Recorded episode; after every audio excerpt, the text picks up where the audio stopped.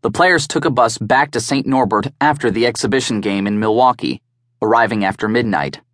They had Sunday off, but most just relaxed around Sensenbrenner Hall and went to bed early, knowing two days would resume Monday.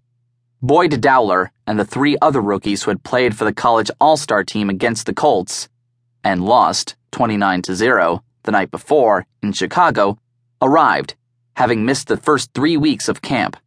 Their teammates warned them to get ready to run. This guy is out of his mind. People have been going to the hospital.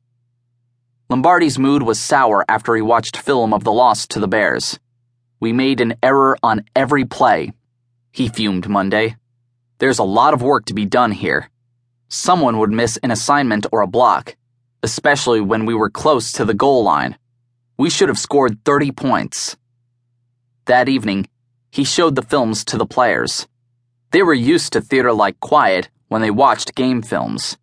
Scooter had typically just let the projector run, occasionally offering suggestions. He even fell asleep once as an assistant. Lombardi, conversely, was like a tuba player in a library. With his voice rising in anger, he pointed out mistakes, castigated the perpetrators, and frequently rewound film to show the offenses again. He aimed his most caustic remarks at the starting guards, Jerry Kramer and Fred Thurston. Their blocks had helped Green Bay runners gain 190 yards against a tough defense, but they also had been flagged for holding and missing blocks that led to quarterback sacks. Lombardi, the former guard, abhorred mistakes at his position. What in the hell was that, Kramer? You call that a block? Damn! This is professional football. Are you a professional? Let's look at that again. There.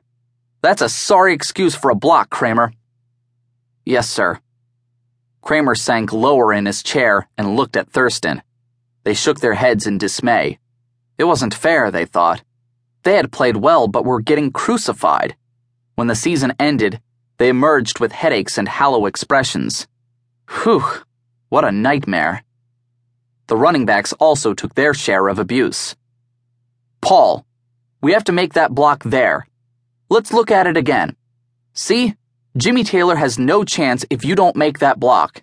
There's no excuse for not getting it done. Yes, sir. And Jimmy, you hit the wrong hole. That's just stupid. You need to think. Yes, sir. Obviously still annoyed, Lombardi halted practice the next morning after two receivers dropped easy catches. Catching a pass just takes a little effort. If you want to stay around here, we've got to have full effort on every play. That day, he ended practice with a goal line drill. The starting units lined up opposite each other with the ball placed on the five. Lombardi called out plays, mostly runs, and the offense tried to score while the defense dug in to make stops.